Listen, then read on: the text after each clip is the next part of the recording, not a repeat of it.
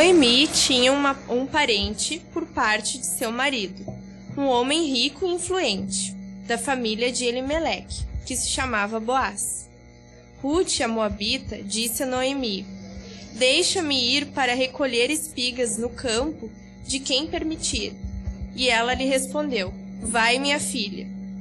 Ela foi e, chegando ao campo, recolhia as espigas que os ceifeiros deixavam para trás.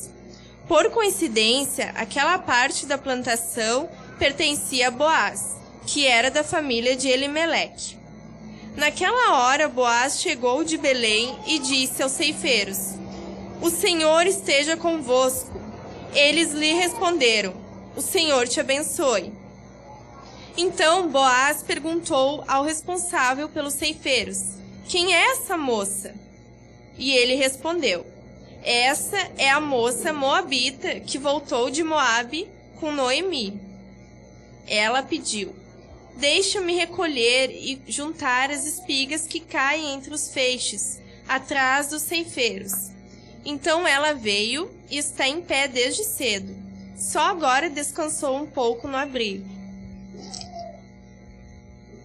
Então Boaz disse a Ruth: Escuta, minha filha, não vás colher em outro campo, nem te afastes daqui, mas fica com as minhas servas.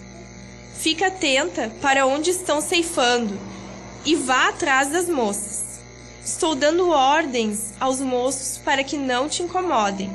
Quando, vi, quando tiveres sede, vai até os potes e bebe dos, do que os moços tiverem tirado. Então ela se inclinou, prostrou-se com o rosto em terra e lhe perguntou: Por que achei favor aos teus olhos, para que te importes comigo, uma estrangeira? Ao que lhe respondeu Boaz: Contaram-me tudo o que tens feito pela tua sogra, depois da morte de teu marido, como deixaste teu pai e tua mãe, e a terra onde nasceste, e vieste para um povo que antes não conhecia. Que o Senhor recompense o que fizeste, que receba grande recompensa do Senhor, Deus de Israel, sob cujas asas vieste buscar abrigo. E ela disse: Que eu continue encontrando favor aos teus olhos, Senhor meu, pois me consolaste encorajaste a tua serva, e eu nem mesmo sou uma das tuas servas. Temos a série de? Série de? Muito bom. Entramos na série de Ruth. Essa mulher fantástica. Tá? Lembrando a história. Teve fome em Belém de Judá. Aí um cara chamado Elimeleque, né?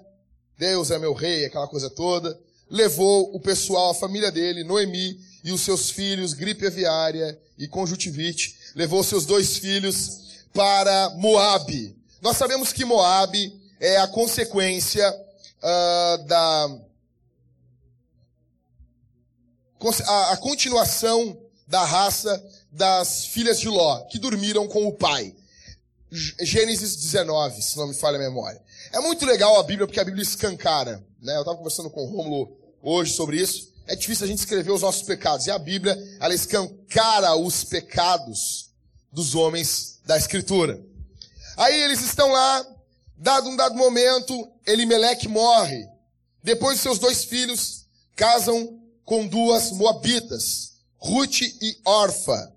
Passam-se dez anos, eles não têm filhos nenhum, e os homens morrem. Ficam Noemi, Ruth e Orfa. Noemi está sozinha ali em Moabe. E ela precisa voltar para sua terra e ela ouve falar que o Senhor visitou a sua terra e enviou pão. Então, ela pega e ela vai se despedir das suas duas noras Orfa vai embora e Ruth segue com ela.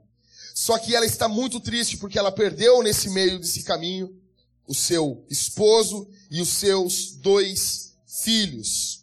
E a amargura dela é tão terrível que ela chega a dizer: Meu nome não é Noemi, meu nome é Mara, porque o Senhor Deus me feriu, o Senhor Deus pesou a sua mão sobre mim. E o interessante é que no versículo 22, quando nós Estamos encerrando. A Bíblia diz, do capítulo 21, pessoal. versículo 22 do capítulo 1. E foi assim que Noemi voltou de Moabe com sua nora Ruth, a Moabita. Elas chegaram em Belém no início da colheita da cevada. Assim nós encerramos semana passada. E interessante que isso aqui é um romance. Ruth é um romance. E ele está escrevendo um romance e ele quer que a gente se interesse. O escritor de Ruth, alguns vão dizer que é Samuel, eu acho que não. Obrigado por bater aí. Muito bom. Bata mais vezes aí. Que bom. Então assim, o escritor, ele quer que a gente se interesse por por esse escrito. E fica essa questão, olha, eles chegam em Belém no início da colheita da cevada, em torno de abril. E fica esse suspense no ar. Se isso aqui fosse uma novela, a gente ia ficar, meu Deus. Não, crente não vê novela, crente vê séries. Seriado é novela 2.0, né? Bom, então, o que, que acontece? A gente fala, meu Deus, eles chegam ali em Belém. No começo da cevada, capítulo 2, a Bíblia começa narrando que Noemi tinha um parente, um parente do seu marido. O nome dele é qual? O quê? Até aqui nós tivemos três homens fracos. Nós tivemos um cara chamado Elimelech, que no momento da crise não amou a sua esposa tão forte como deveria fazer e levou ela para uma terra horrível, para Moab, para o meio de pagãos. Nós temos mais dois homens fracos que se casaram com mulheres que não eram do povo de Deus. O livro está apresentando Ruth, alguns homens frágeis, alguns homens fracos. Mas o livro também apresenta duas mulheres fantásticas, porque Noemi, apesar de estar passando por tudo que ela está passando, ela é uma mulher espetacular. E Ruth, muito mais ainda. Aí, no capítulo 2, começa, Noemi tinha um parente por parte de seu marido, um homem rico e influente da família de Elimeleque, e se chamava... Cara, isso é muito legal. Isso é muito legal. Algumas coisas vão saltar desse texto que a Mariane leu para vocês. E eu peço que vocês prestem muita atenção comigo. Que vocês dobrem a atenção de vocês. A primeira coisa que salta desse texto aqui é o seguinte: o mesmo Deus que envia a providência amarga também envia a providência doce. E não é sabor de mel, tá?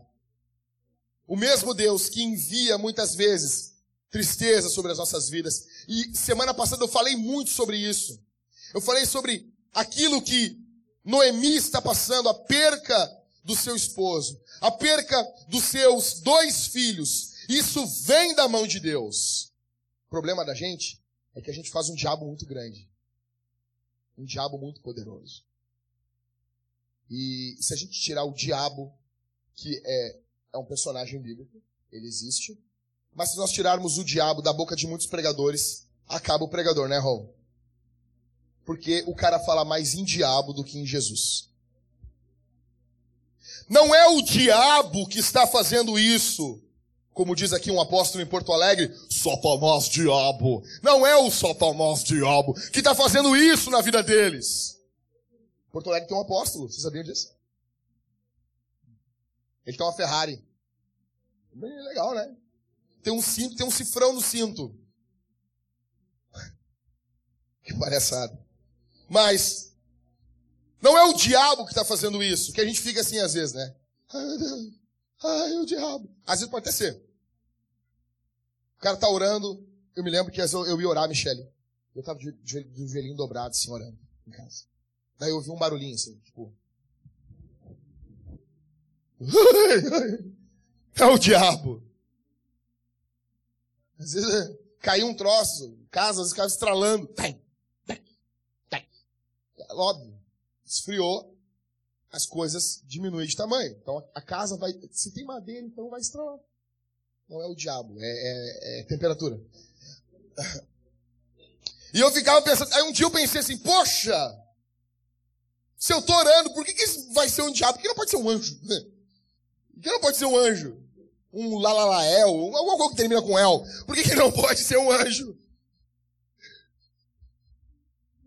Fala, por quê, cara? Eu sou crente, velho. Por que só demônio, só diabo? Uma hora lá que outra até pode ser, a gente dá uma voadora nele, mas mas cara, sempre não. E aqui, nós vimos no capítulo 1 que quem pesou a mão sobre, sobre Noemi foi o Senhor.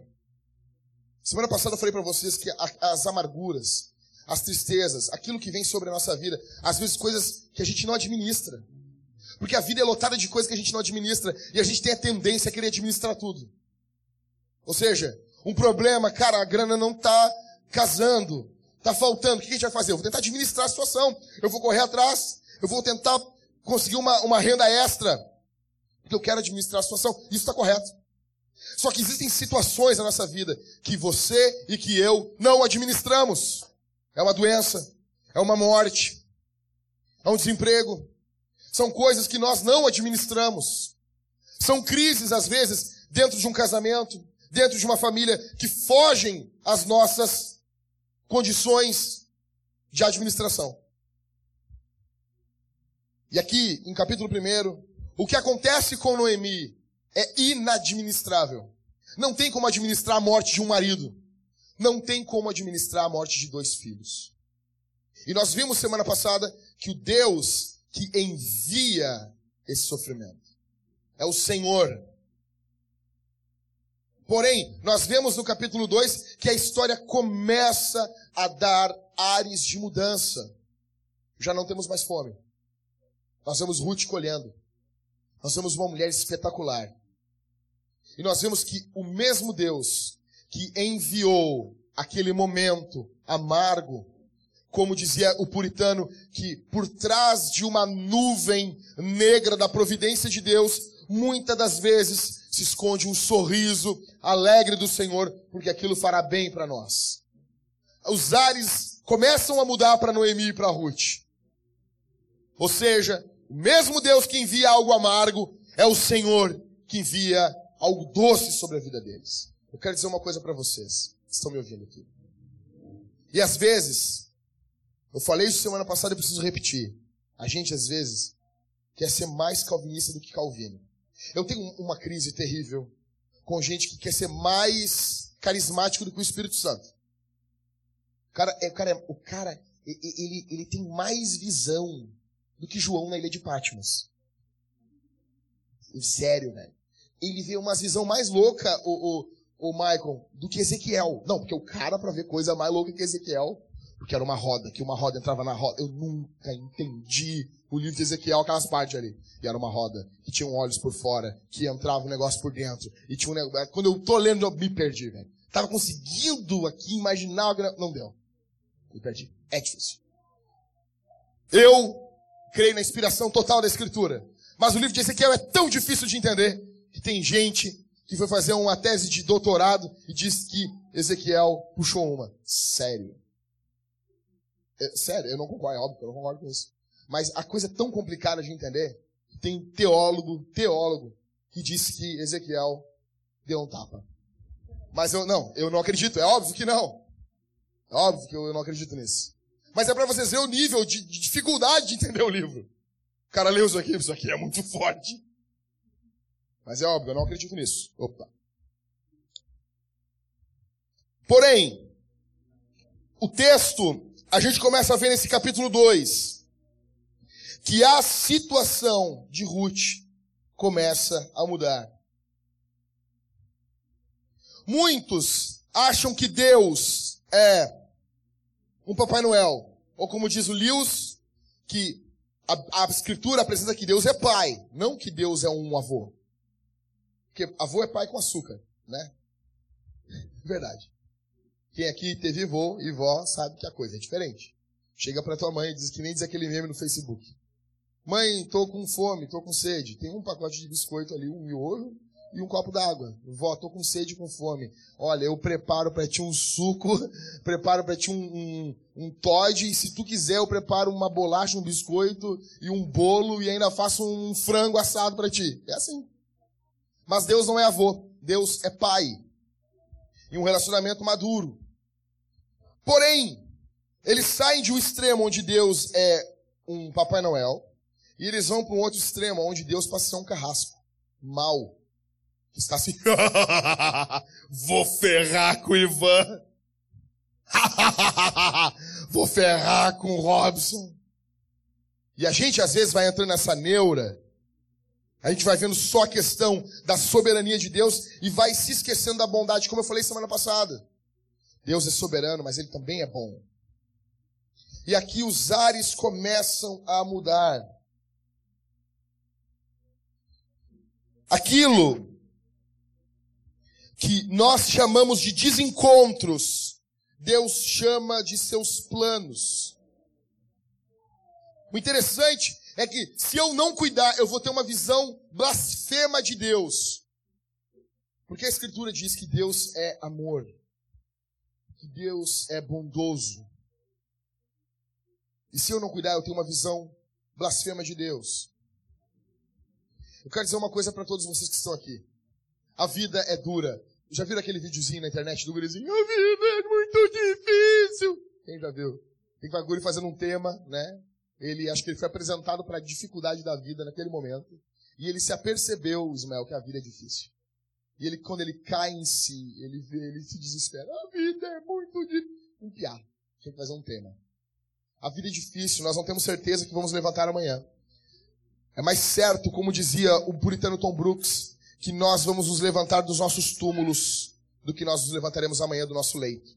Porém, ainda que você sofra demais amanhã, ainda que o teu dia amanhã seja terrível, ainda que você perca a pessoa que você mais ama, Jesus estará lá com você. Jesus estará lá e ele, naquele momento de dor e de angústia que você e eu passaremos, ele será suficiente. Ele não disse as coisas irão tudo bem. Ele não disse as coisas irão como você desejar. Ele não disse sonhe. Não, ele não disse isso. Ele disse isso com outras pessoas. Porém, ele disse: Eis que estou convosco. Isso basta. A presença de Jesus basta. O que, que eu aprendo mais? Então eu aprendo.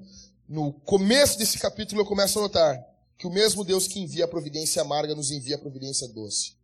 A segunda coisa que eu vejo aqui está no, cap... no versículo 1, 4, 5 e 7. Vamos ler? Versículo 1, 4, 5 e 7. Noemi tinha um parente, por parte de seu marido, um homem rico e influente, da família de Elimelech, chamado o quê? Boaz quer dizer o termo forte. Nele há força, nele há poder. É um homem, homem, tá bom? Ele, hoje ele faria a propaganda do Old Spice. Versículo 4. Naquela hora Boaz chegou de Belém e disse aos ceifeiros, aos empregados dele. O que, que o Boaz disse falou para os empregados? Que legal. Versículo 5. Então Boaz perguntou ao responsável pelos ceifeiros: Quem é essa moça? E o versículo 7. Ele pediu, ela pediu, deixa-me recolher e juntar as espigas que caem entre os feixes, atrás dos ceifeiros. Então ela veio e está em pé desde cedo. Só agora descansou um pouco no abrigo. John Piper argumenta sete razões para nós estudarmos Ruth. E uma das razões é a feminilidade e a masculinidade, de forma explícita. Nós vemos o que é ser um homem. E aqui nós vemos o que é ser uma mulher. Está claro. Até então, o texto não tinha falado de um homem forte. E ele vem aqui como um ator principal nessa trama. O nome dele é Boaz, que quer dizer nele há força, nele há poder. Quando o texto no capítulo 1 diz assim, um homem rico e influente, no hebraico também é um homem de guerra. Mesmo termo para um homem de guerra. Ele é um homem forte, ele é um homem com motivos para mostrar que ele é um homem de Deus. Até aqui, o livro vai apresentando mulheres extraordinárias. Só que aí ele mostra Boaz. Boaz é um cara que ele é muito um, um exemplo de homem. Ou seja, ele não ouvia Beyoncé no seu iPod. Ele não tinha o New Beatle. Jamais ele teria o New Beatle. Ele não ouvia Spice Girls, nem Elton John, é óbvio. Ele não ouvia nenhuma boy band. Não, não, ele jamais faria um negócio desse. Né? Ele é um homem, homem. Ele é um homem que nós admiramos. Ele é um homem que nós amamos e a maioria dos homens gostariam de imitar.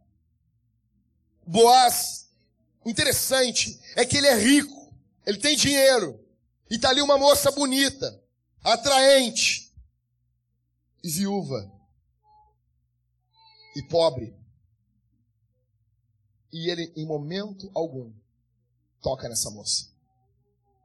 Em momento algum, Boaz abusa da fragilidade dessa mulher extraordinária. Porque ele é homem. Porque ele não é fraco.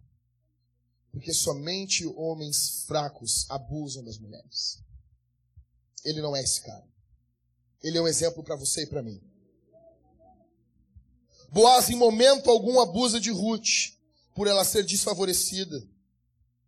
O que mais nós vemos nos dias de hoje é o que? São homens abusando de mulheres. O que mais nós vemos? Temos uma época hoje onde a mulher virou um pacote.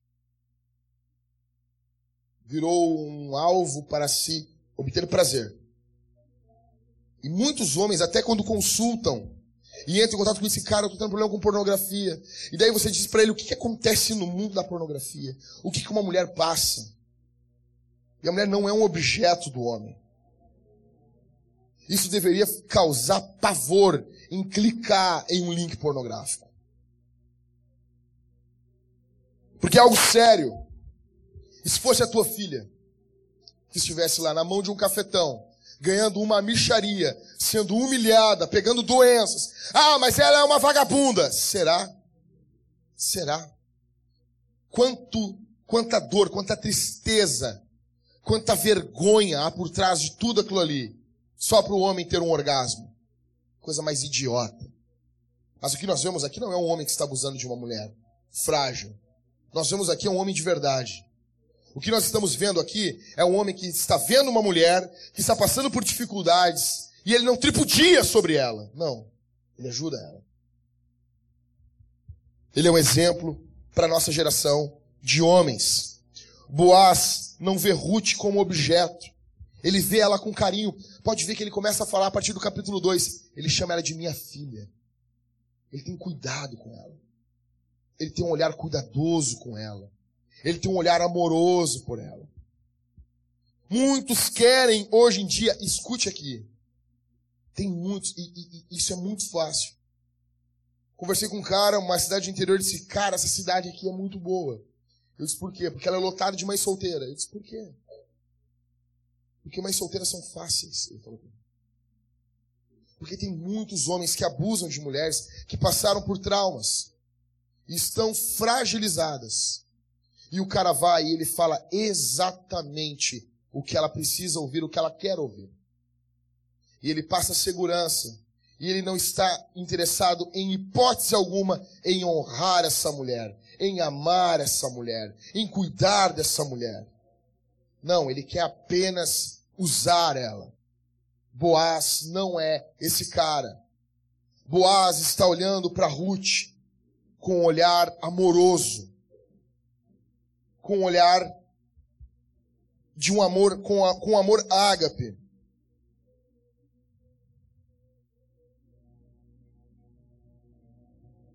Moás, Boaz não é um lobo.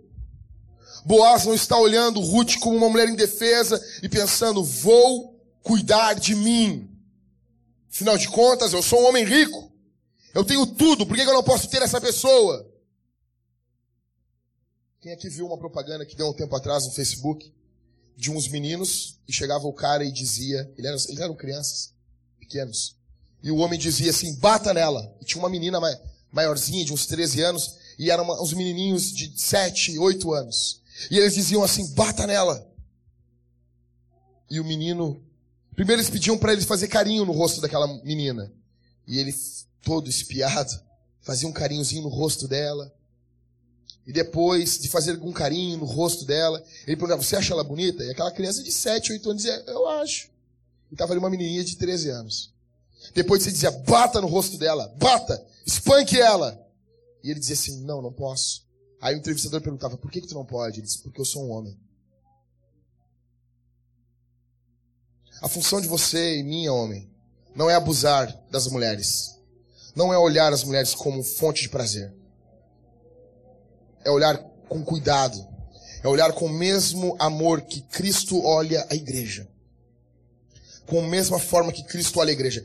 Se você está procurando um personagem bíblico para olhar, para se espelhar, olhe para Boaz.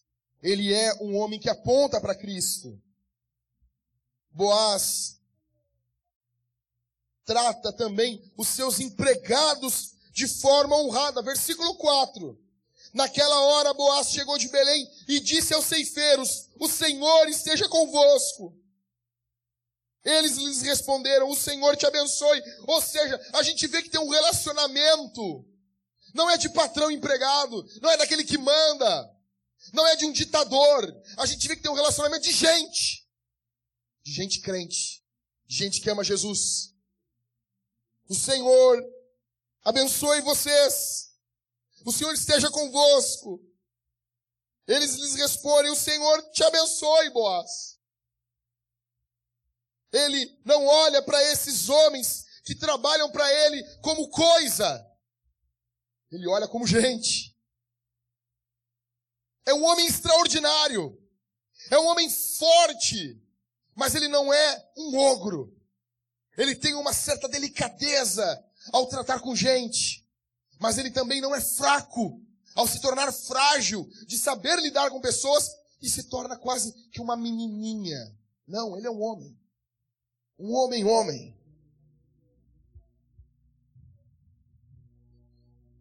Ele não divide a vida profissional do trabalho. Leon Morris diz um negócio muito fantástico. Ele está no trabalho e ele está lembrando do Senhor. Porque tem gente que divide a vida em compartimentos. Vida cristã. Eu digo isso várias vezes. O cara chega no culto. Ah, aqui eu posso ter paz. E ele pluga um negócio, né? A vida Matrix. Daí ele vive uma vida Matrix. Daí ele sai do culto, ele despluga de novo e sai andando que nem ali o John Travolta nos embalos de sábado à noite. Quem viu, viu. Quem não viu, não procure, porque é uma coisa horrorosa de ver. Aquele cara caminhando e rebolando. Terrível. Boaz, ele não compartimenta a vida. É questão, é, é serviço, mas a gente é crente no serviço. Não tem momento sagrado e momento profano, tudo é sagrado, tudo é santo. O meu trabalho é santo. Isso aqui é um ministério. Isso aqui é uma vocação.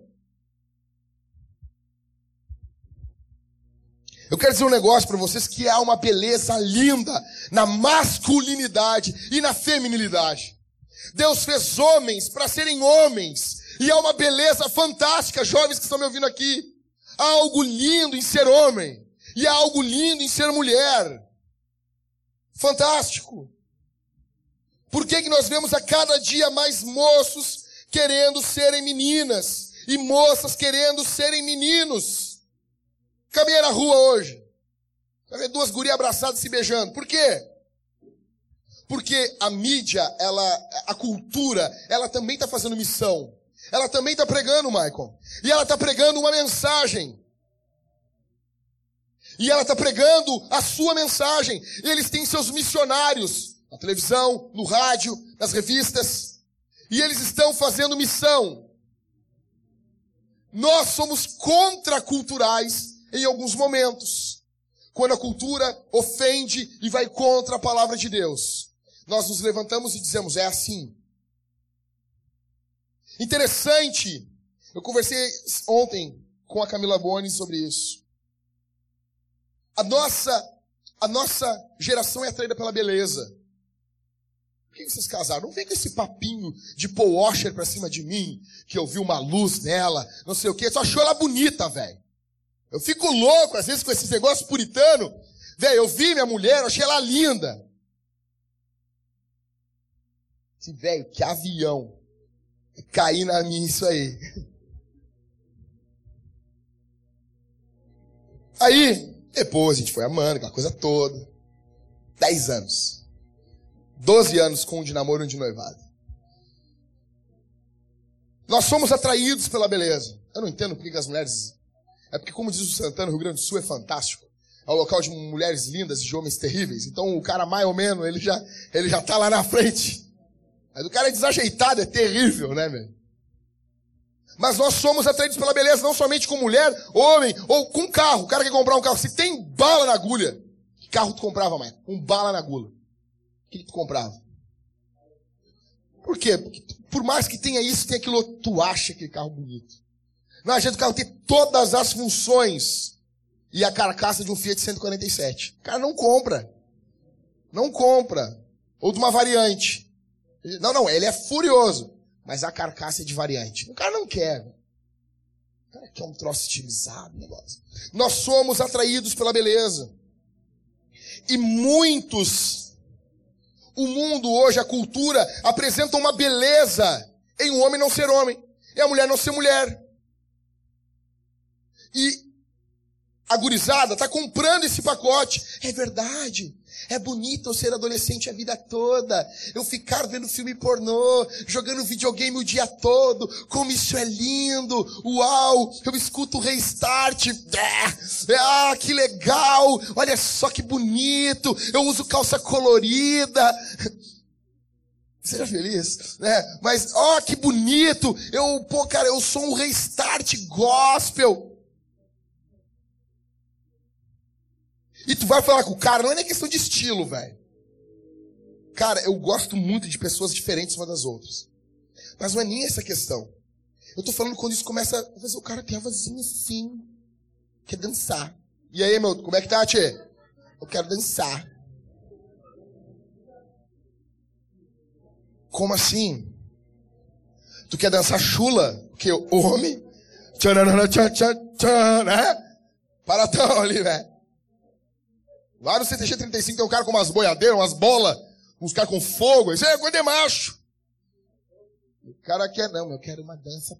Tem a linguinha presinha, né? Dança profética.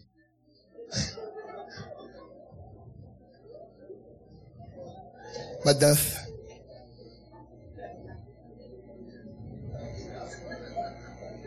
Aí é complicado, amigo. Esse é o problema. Só que eu quero dizer uma coisa. E a gente vê o quê? A gente vê do outro lado o quê? As mulheres querem ser pastora. Você quer comandar. Não. Submissão não é bem desse jeito. Qual é o jeito, minha querida? Não, eu acho engraçado que ele falar com o arminiano. Como é que é a eleição? A eleição em tudo que existe no mundo é eleição. Mas quando é na Bíblia, a eleição é diferente. Como diz Spurgeon, se tem eleitos, é porque houve eleição. É, é um mais um é dois. É a mesma coisa, fala com mulher. Não, a submissão não é o que vocês pensam. Tá, mas pensando o quê? Botar a mulher na carroça, dar chicotada? Não é isso que a gente está pensando. É cuidar, mas o homem é o líder da cabeça da casa. Não, eu quero ser pastora. Eu falei com uma mulher um tempo atrás. Ela chegou para mim e disse: Eu dei aula no Andrew Jumper, no Mackenzie. Eu, que lindo, mas oh, Conhece o, o, o reverendo Augusto Nicodemos? Conheço. Mas ele não gosta muito de mim. Por quê? Mas por quê? Porque eu sou presbítera.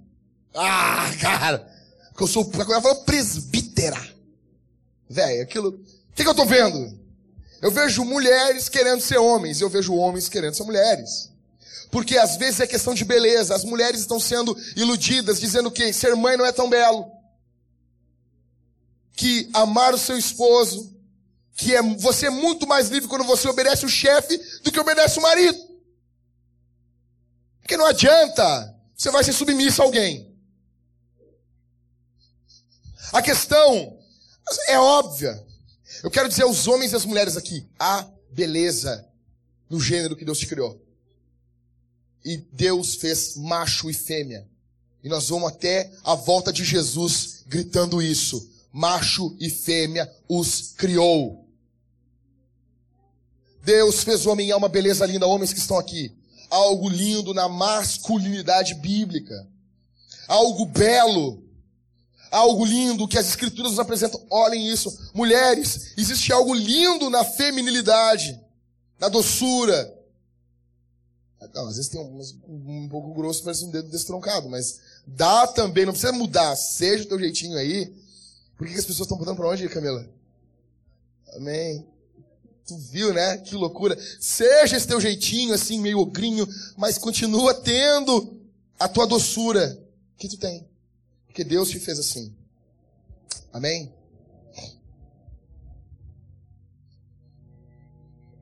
Mulheres solteiras, queiram se casar com homens como Boaz. Abandonem os meninos. Larguem os meninos de mão. O problema hoje, quero casar. Quero casar. Quer casar?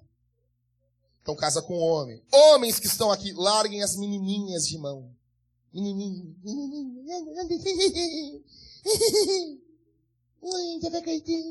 Larga de mão. Vaza. Vaza. Você não precisa de uma filha. Precisa de uma mulher. Mulheres queiram casar com homens. Um homem. Você está precisando. Ah, quem que eu vejo? Boaz. É um ótimo exemplo. Não minta para uma mulher. Homens que estão aqui, quem são o espelho de vocês? Quem é que vocês olham assim, cara, esse cara não é perfeito. Esse cara, ele, bah, cara, ele, ele não é 100%, mas eu quero ser parecido com esse cara. Olha, esse personagem da Bíblia ele tem defeitos, mas ele aponta para Cristo. Quando eu leio isso aqui, eu me lembro de Jesus. Quem são os conselheiros de vocês? Com quem vocês querem se parecer? Homens que estão aqui, vocês querem ser um safadinho que vive para si e que nunca vence a sua carne, ou um homem honrado como Boaz. Boaz é um homem homem. Outra coisa interessante que no versículo 12, Boaz praticamente ora por Ruth. Que o Senhor, um dos textos mais lindos de Ruth, que o Senhor recompense o que fizestes, que recebas grande recompensa do Senhor, Deus de Israel, sob cujas asas viestes buscar abrigo. Essa linguagem debaixo das asas de Deus é uma linguagem vetorotestamentária do Antigo Testamento, onde as pessoas buscavam abrigo debaixo da capa das asas de Deus. Boaz está orando por ela. Boaz é um homem que ora pela mulher dele. Homens que estão aqui. Há quanto tempo vocês não oram com a mulher de vocês? Faz quanto tempo? Faz quanto tempo que você não bota a mão na cabeça da sua esposa e ora por ela? Ah, ah, Jackson faz muito tempo, mas eu não quero, eu não quero que, pode ser alguma, te pagar minha de bonzão. Nossa, como Jackson é bom. Eu estou cheio de defeito igualzinho a vocês. Então meu conselho é, chega em casa hoje, e ora por ela. E ora pela tua esposa. Que você faz muito tempo. A nossa vida tem sido corrida. Chega em casa como homem, porque o homem não é aquele que faz tudo certinho às vezes. O homem é aquele cara que bate no peito e diz, ó, eu fiz porcaria, me perdoa. Me perdoa, tô aqui te amo. Quero ser melhor. Ora junto com a tua esposa. Bota a mão na cabeça dela, ora por ela, intercede por ela, ama ela. Boaz é esse cara. O que, que eu noto também? Que Ruth, é uma mulher de iniciativa e humildade. Versículo 2 e o versículo 7. Verso 2. Ruth Moabita disse a Noemi: Deixa-me ir para recolher espigas no campo, de quem permitir. E ela respondeu: Vai, minha filha. Versículo 7. Ela pediu: Deixa-me recolher e juntar as espigas que caem entre os feixes atrás dos ceifeiros. Interessante. É que Ruth ela, ela, ela não é uma songamonga. Meu marido manda Ela é uma songamonga. Gente que pensa que submissão é isso. Se tu quiser, meu Senhor. Não! Mas ela também, ela não é torrona. Não vê aqui colher. Porque a lei de Israel diz em Deuteronômio capítulo 21 que os forasteiros podem colher daquelas espigas que caem ao redor. Vocês não podem voltar e colher as espigas que caíram. Deus deixou isso para mim. Não. Tem uma lei que cuida do forasteiro, mas Ruth não joga isso na cara de ninguém. Ela tem essa pegada. Ela é uma mulher de iniciativa. Noemi precisa, não tem mais como colher nada. Ela tem iniciativa. Né? Mas ela não, mas ela, ela tem iniciativa, mas ela tem uma iniciativa humilde. Vocês entendem isso? Não, não, é aquela, não é aquela coisa assim, vocês vão vencer, vocês vão prosperar, levanta segunda-feira e vai. Não, não é esse negócio, esse negócio do bispo Macedo. Não é isso. Entende? Ela, ela tem uma iniciativa, mas ela ao mesmo tempo tem humildade. Ela diz para Noemi assim: Noemi, deixa eu ir recolher as espigas do campo. E a Noemi vai, minha filha. Mas aí os servos, quando vão dizer para Boaz, eles contam, olha, ela chegou aqui e pediu para colher as espigas. Ou seja, ela é humilde e de iniciativa. A submissão não faz da mulher um capacho, uma burra, uma incapaz. Não! Essas são as vozes do diabo. Somente mulheres que sabem quem são e quem Deus é podem ser submissas. Somente mulheres que sabem quem é. Eu sei quem eu sou para o Senhor. E tem a grandeza de ser submissa ao marido.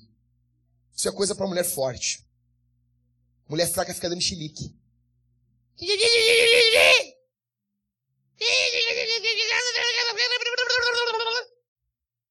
Vai explodir a cabeça do cara. Tá loucura. Como diz Provérbios, é, é melhor morar num local de águas furtadas. Sabe que águas furtadas? O rio está descendo, aí transbordou, aí ficou um pântano fedorento. O rio voltou ao normal, aquele pântano ficou ali. Bichos, larvas, moscas, fedor, putrefação. Provérbios diz é melhor morar num local de águas furtadas do que junto com a mulher queixosa. A mulher que está toda hora. É melhor ficar no meio de um pântano fedorento, o provérbio está dizendo, do que do lado dessa mulher. E é verdade. Ruth, ela é submissa e ela é humilde e ela é forte ao mesmo tempo. Ela toma iniciativa. Ela cuida da sua sogra. Ou seja, qual é o teu relacionamento com a tua sogra? A gente vê o quê? A gente vê hoje uma vida onde a sogra é tratada como lixo. Cara, ela, ela não tem mais condições de sair e colher e recolher espigas. Ela já está velha, ela não tem alguns alcances.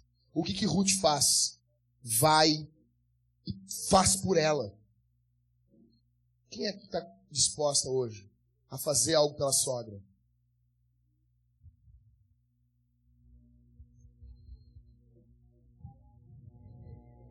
Ela não é focada só nas necessidades dela. Jovem, homens que estão aqui, mo moços, fuja das mulheres briguentas. Fujam. Começou a discutir? É briguenta, Ricardo. Tá toda hora brigando. Cara, não tem paz. Vaza. Vaza. Pode ser bonitinha. Que nem o meu pai tinha um carro que ele era bonitinho. Coisa mais linda. Mas um dia nós andando, o carro começou a pegar fogo no carro. E meu pai desceu do carro com o extintor, nunca vou esquecer, tinha 12 anos, morava só eu e meu pai. E meu pai disse, essa praga é bonita, mas é ordinária. O carro era lindo, mas era ordinário. Meu pai desceu espraguejando, que droga. Falou outras palavras. Esse carro é bonito, mas é ordinário. Ali na Avenida Santana. Ruth, tinha o direito de colher, mas ela não ficava olhando só para ela, correndo, pessoal. O que, que eu vejo mais? Eu vejo que o pobre deve ser o ministério do rico. Olha para mim. O pobre deve ser o ministério do rico. O pobre deve ser o ministério do rico. Deus está abençoando a tua vida, não é para você somente ficar se empanturrando, trocando de carro, trocando de roupa, fazendo. Não, cara, tem pessoas pobres em Porto Alegre. Nós precisamos alcançar essas pessoas. Tem pessoas que não têm condições. Um exemplo, agora, o irmão chegou para mim e disse: Jackson trouxe um rancho. Nós temos no mínimo três a quatro famílias para levar de rancho. Você pode muito bem ofertar a tua oferta e trazer ajuda para montar um, dois, três ranchos na igreja com outros irmãos. O ministério, o pobre é o ministério do rico. Boaz cuida de Ruth. Ruth é pobre. Para ele eram apenas algumas espigas. Só que para Ruth é questão de vida ou morte. Às vezes, algumas coisas para nós são poucas. É uma roupa velha. Uma roupa usada. Que dá para a gente dar. Às vezes, 50 reais aquilo não é tanta coisa para gente. Mas às vezes, para algumas pessoas, isso faz toda a diferença. Para Boaz, são apenas algumas espigas. Mas para Ruth e Noemi, é questão de vida ou morte. Há uma frase muito dita no mundo. Não, não, não, Jackson. Jackson. Nada te dá o peixe. Ensina a pescar. Ninguém pesca com fome. Primeiro a gente dá o peixe. Depois a gente ensina a pescar. Mas a gente tem que dar o peixe. Jesus, em momento algum, disse assim, os caras com fome no, no deserto, não, não, não, não. Eu não vou dar o pão e o peixe. Vou ensinar a fazer pão. E começou a ensinar. E, Jesus não chegou para os caras e fez trigo. Vamos todo mundo fazer pão. Jesus não fez isso, velho. Jesus fez o pão e deu o pão na mão deles. Depois a gente reclama, às vezes, do governo, que fica comprando o pobre com dinheiro. Mas se nós tivéssemos chegado no pobre antes, eles não estavam na mão do governo. Qual a pessoa pobre ou mais pobre que você que você está comprometido com ela? Porque a gente acha que às vezes, cara, o cara está ganhando, digamos, vou, vou chutar aqui, o cara está ganhando dois mil reais por mês. Ele acha que os dois mil reais é para ele. Não, não, meu querido, não é.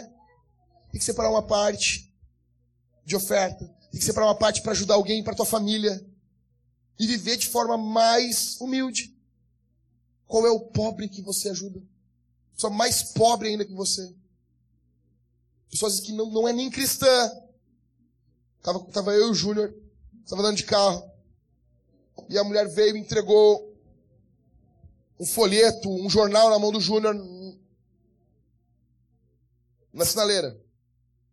E o Júnior pegou e disse: Eu sempre pego esses jornais na mão dessas pessoas. E eu olho no olho deles, porque eles são gente.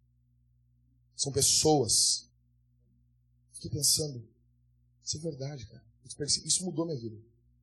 Como que eu vou pegar? Como que Boaz vai pegar e vai ver Ruth ali colhendo? Diz, não, não, pega umas, umas espigas lá, eu tenho que correr com os meus negócios. Não. Não. É alguém, é imagem de Deus. É um mendigo, é imagem de Deus. É imagem de Deus. Ainda que você pare e chame ele atenção pelo pecado de preguiça dele, mas dê atenção para ele. É alguém que é imagem de Deus. Correndo. Deus está guiando o passo dos seus filhos. No versículo 4, no versículo 10, no versículo 22, 23, no capítulo 2, versículo 3, a gente vê que Deus está guiando os passos. Capítulo 2 chega a dizer, olha, no versículo 3, ela foi chegando ao campo, recolhia as espigas que os ceifeiros deixavam para trás, por coincidência. Parece que o escritor desse texto quer que a gente fique pensando, cara, será que é coincidência? Não. A gente já trapaceou a semana passada e lemos o final do livro. E a gente sabe que tudo está culminando para a glória de Cristo. Correndo. Alguém fica de pé e lê o, o versículo 2 do capítulo 2, por favor. Bem alto.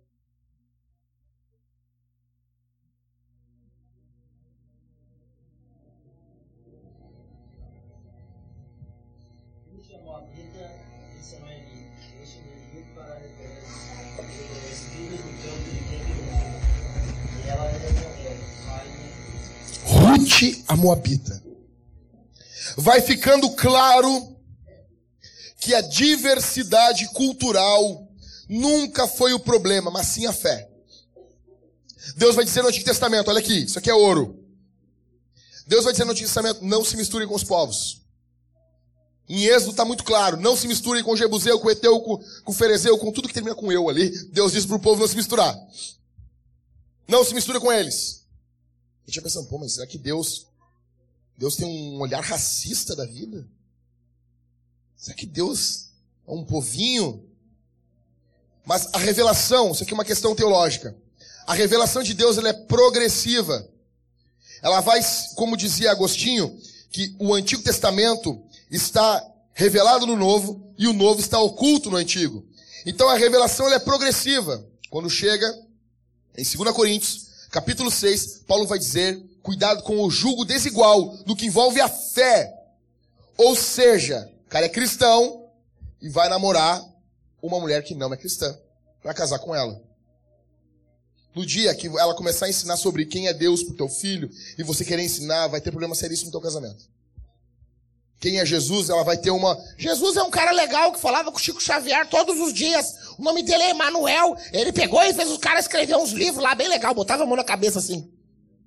Vai dizer, não, Jesus é o Filho de Deus, o Cristo. Vai dar problema. Então, nós vemos no Novo Testamento que a questão, o problema é a fé. Só que essa revelação progressiva, ela dá as caras em Ruth. Ruth é uma moabita. O problema não é cultural. A questão não é cultural. Pecado de se casar e namorar e flertar pessoas não cristãs. Na escritura nós vemos em Apocalipse pessoas de toda tribo, língua, nação, cultura adorando a Deus. Me mostra uma coisa em Apocalipse, que a eternidade, Everton, será um local plural. Não vai ser todo mundo com as roupas brancas, com as cabeças, com os olhos de louco assim, dizendo santo, santo, santo, santo, é o Senhor dos exércitos. Não! A diversidade cultural vai haver na eternidade. Pessoas de toda tribo, língua, nação, sotaques diferentes. Sotaques carregados, falando do Arnold Schwarzenegger, né? É, o Arnold Schwarzenegger falou pra minha esposa, ele não é americano. Ela, deu pra ver, mas tem um sotaque tão estranho. O cara nunca falou direito, né? Vai ter pessoas com sotaque castelhano. Argentina, não sei. Mas vai ter, tô brincando. Vai ter pessoas de várias nações, culturas. O racismo, ele é uma droga. Ele é terrível porque ele aponta para a imagem de Deus só porque ela tem uma outra cor. E ela diz: Você não presta. E nós vimos essa semana nos Estados Unidos o que o racismo é capaz. Um débil mental invade uma igreja com uma arma, assiste o culto em uma igreja metodista e depois se levanta e mata 11 dos nossos irmãos. Nós vimos depois a declaração de fé daqueles homens, igreja sendo igreja, eles dizendo para aquele assassino: Nós te perdoamos, nós te amamos, tu tirou coisas de nós terríveis, coisas que nós jamais teremos nessa vida. Mas nós te perdoamos. E aquilo que você ouviu naquele estudo de quarta, hoje você está vendo de verdade na nossa vida. Nós queremos que a graça de Deus alcance vocês. Por quê? Porque um racismo, pessoal, invadiu achando aquele moço olhava os negros e diziam: "Eles estão tomando a América". Sendo que eles estão construindo a América. Sendo que se nós temos alguma coisa no Rio Grande do Sul, nós devemos aos negros. Isso aqui não é discurso politicamente correto. Que se dane o politicamente correto. Mas nós não podemos ser injustos. E existe racismo em muitas igrejas. Eu vi presbíteros racistas. Conheci, frequentei a casa deles, Mariana. Chegava lá, você não quer que minha filha case com negro. Não tenho nada contra negro, mas não quero que minha filha case com negro. O quê? O quê? Que mundo você vive? Que mundo você vive? Ruth é moabita. Ela não é de Israel. E o Senhor ama Ruth. Eu encerro meu sermão e quero que você leve para casa quatro coisas para você dormir pensando nisso. Em primeiro, não existe coincidência e casualidade boba. Existe uma jesuicidência. Existe a soberania de Deus. Como dizia Jonathan Edwards, Sabe, alguém já viu uma casa toda empoeirada? E daí tá poeira, e entra um raio de sol, um faixa de luz, e aquela poeirinha ali tá. Jonathan Edwards dizia que cada movimento de cada poeirinha é pré-determinado pelo mesmo Deus que tem o universo, as estrelas e a tua e a minha vida na palma das suas mãos. Não há nada. Como dizia Abraham Kuyper, não há nem um milímetro no universo que Jesus não diga: é meu. Deus governa. Deus governa. As lágrimas de ontem pode ser o sorriso de hoje. Segunda coisa que eu quero que você durma pensando. Uma história terrível pode se transformar em um dia. Ah, já, você está vindo aqui dizer que, que é hoje, que vai mudar hoje. Não! Mas pode ser. Por que não? Atos capítulo 2. E de repente, veio do céu um som. Eles estão orando já fazem dez dias, Ever. Dez dias. E nada muda. Pô, Jesus disse para a gente orar, falou que era para nós buscarmos a Deus. Fazem dez dias. Atos capítulo 2. E de repente, veio do céu um som como de um vento impetuoso. Não, não, eu não quero dizer aqui para você, de uma forma leviana, de uma forma boba, que a tua vida vai mudar num piscar de olhos. Mas eu quero dizer para você, na autoridade do Espírito, que ela pode mudar também num piscar de olhos. Que é o que começa a acontecer com Ruth. Terceira coisa para você dormir pensando. Nesse texto que nós lemos, e em nenhum outro texto da Escritura, você é o herói. Boaz aqui aponta para Jesus. E Noemi e Ruth apontam para nós. Quando lê esse texto em casa, lembre-se, você é a Ruth que está ali, pobre, desgraçado, precisando de um Salvador, precisando que o Senhor alcance você. Você não é Boaz ali. Ainda que eu tenha aplicações do personagem bíblico para minha vida, yes, mas ele não está apontando para mim, ele está apontando para Jesus. E eu nesse texto, e você nesse texto, somos Ruth, somos Noemi, somos aqueles que temos fome da palavra, aqueles que estamos ali necessitando de um Salvador. E o Salvador é Jesus, que vem até nós através da sua morte, da sua vida, da sua morte de cruz, da sua ressurreição, da sua ascensão e da sua intercessão maravilhosa por nós diante do trono de Deus, conforme diz Hebreus capítulo 4, que o Senhor intercede por nós. Então, eu, eu fico louco. Cara, como dizia um puritano, dizia assim, Michele, se vocês, Jorge, se vocês ouvissem, tivessem no quarto de vocês, e vocês ouvissem do lado, tá fechado o quarto, tem um quarto do lado, e, e Jesus está ali, e Jesus está orando por ti, Jorge. Você se sentiria animado? O puritano pergunta. Então ele diz, então anime-se, porque ele está intercedendo por vocês. Quando nenhuma pessoa intercede por você. Hebreus capítulo 4 continua dizendo: Ele é o nosso sumo sacerdote. Sabe por que, que as coisas não desabaram na tua vida? Sabe por que, que o diabo não peneirou você como, como queria fazer com Pedro? Porque Jesus está intercedendo por nós. Ah, mas aonde eu vejo isso? João 17. Ele orou pela igreja. Durma pensando nisso. Jesus é o nosso Salvador. Estávamos perdidos nos nossos pecados. A morte gerada pelos nossos pecados estava nos devorando. Mas Jesus apareceu e salvou as nossas vidas. Em último, o mesmo Deus que envia o sol é aquele que envia a chuva. O mesmo Deus que envia a tristeza da vida é o Deus que envia o sorriso também. Então, pela fé, eu convido você a se alegrar em Deus, celebrar esse Deus. Alguém aqui tem um tapete em casa, um carpete, uma obra de tapeçaria? Um tapete simples, com desenho. Alguém tem? Quem tem? Levanta a mão aí, vamos lá. Bom, tem, quem tem? Levanta a cabeça, vira ele do outro lado. É horrível. Como diz o Estênio Márcio na poesia dele, o tapeceiro. O tapeceiro vai, vai bordando aquilo ali. Se tu vê o tapeceiro bordando, não entende nada. Porque ele borda aquilo, ele faz aquilo do lado do avesso. Mas quando ele vira, tudo se encaixa. Tudo se explica. Tudo coopera para o meu bem. Assim é a nossa vida. Nós estamos hoje do lado de cada eternidade. E a gente está olhando a nossa vida e, cara, que bagulho, não acredito nisso aqui, cara.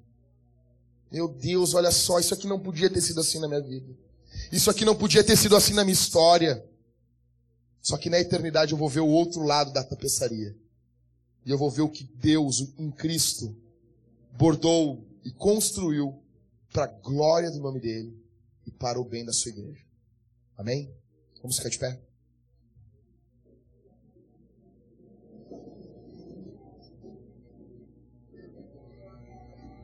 Já vou chamar a banda para cá.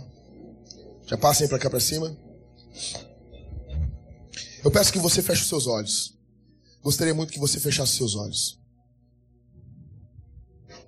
Todos. Todos, por gentileza, feche seus olhos, todos. A banda passa para cá.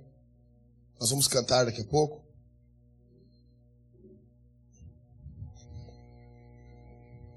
Pai nosso, obrigado pela tua palavra. Obrigado por termos uma tradução na nossa língua. Obrigado pela versão Almeida século 21. Por podermos ler a tua palavra nessa versão tão gostosa.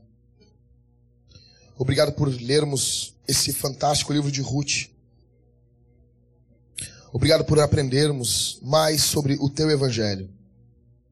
Obrigado, Senhor. Obrigado porque o Senhor é um Deus bondoso que não somente nos envia às vezes tristezas, mas também muda a nossa sorte. A tua mão nos sustenta em meio ao vale. Ó Deus, eu oro por cada um que aqui está. Se enquanto eu estava pregando, Senhor, alguém dos que aqui estão sentiu uma necessidade grande sentiu uma necessidade urgente de se reconciliar com o Senhor, de pedir perdão pelos seus pecados, pela sua vida de pecado, e se reconciliar com o Senhor. Estende a tua mão sobre essa pessoa, Senhor. Perdoa os seus pecados. Faça-te grande na vida dessa pessoa. Se enquanto pregava aqui, Senhor, a convicção de pecado encheu o coração de alguém que aqui estava. Que essa pessoa seja acolhida, seja abraçada na comunhão dos santos. Porque o primeiro passo que nós damos no mundo da santidade é reconhecermos que não somos santos. Em nome de Jesus, nosso Pai, Pai nosso, estende tua mão poderosa sobre tua igreja. E eu peço que o Senhor cure as enfermidades e as tristezas e as angústias das mulheres que aqui estão. Dos projetos e sonhos que talvez tinham. E veem às vezes tanta amargura nas suas vidas. E acham que suas vidas têm que terminar nesta sina.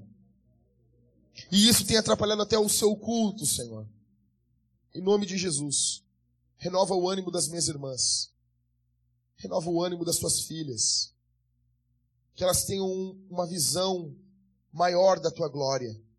Que elas tenham uma visão maior da tua salvação. Que elas possam se alegrar mais no Senhor.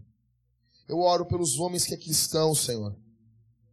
Homens que estão sendo atacados e bombardeados por esse mundo em nome de Jesus, que eles encontrem socorro na cruz. Que eles encontrem socorro na cruz do Calvário. Que tua mão esteja sobre os teus filhos. Que o Senhor não abandone sua igreja. Em nome de Jesus. Em nome de Jesus.